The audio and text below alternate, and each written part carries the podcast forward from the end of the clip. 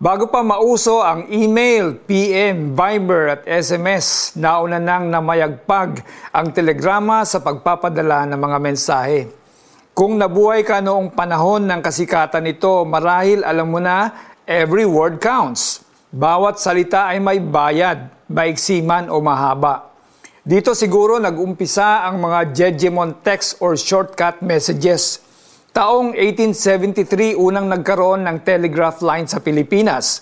Naging daan ang telegrama upang maihatid ang mga salitang tumatawid ng milya-milyang distansya. Taong 2030 naman natapos ang ira nito. Mahalaga ang bawat salita sa telegrama, always sent with a sense of urgency. Ito'y maaaring maglaman ng good or bad news. Tulad ng bawat mahalagang salita sa telegrama, alam ng Diyos na kailangang maiparating ang kanyang salita sa ating mga puso. So He made sure that we can read His Word in the Bible. Niluma man ng panahon ang telegrama, ang salita ng Diyos ay nananatiling buhay at mabisa. Dito siya nakikipag-usap sa atin. Kapag tayo'y nagpipray at gusto nating malaman ang sagot niya, we can turn to the Bible to hear Him speak.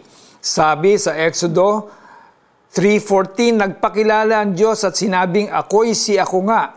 Sa Juan 14.6 naman, sinabi ni Jesus, ako ang daan, ang katotohanan at ang buhay.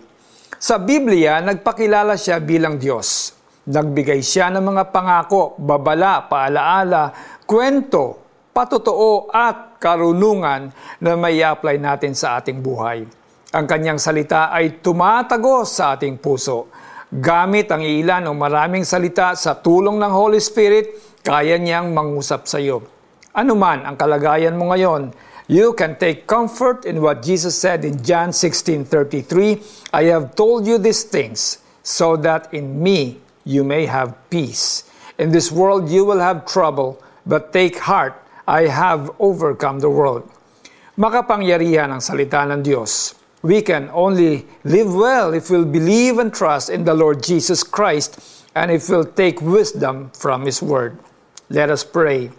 Panginoon, meet me in your Word. Ipakilala ninyo ang inyong sarili at tulungan ninyo akong mamuhay ng naayon sa katotohanan ng iyong salita. Hayaan ninyong mangusap ang Holy Spirit sa akin para maintindihan ko ang salita ninyo. In Jesus' name, Amen. Application Read one chapter of Proverbs a day. Pray and meditate on God's Word. Ang salita ng Diyos ay buhay at mabisa. Mas matalas kaysa alinmang tabak na sa magkabilay may talim.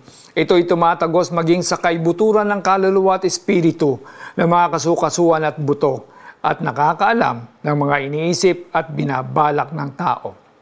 Mga Hebreo 4.12 Ako si Alex Tinsay. God bless you more.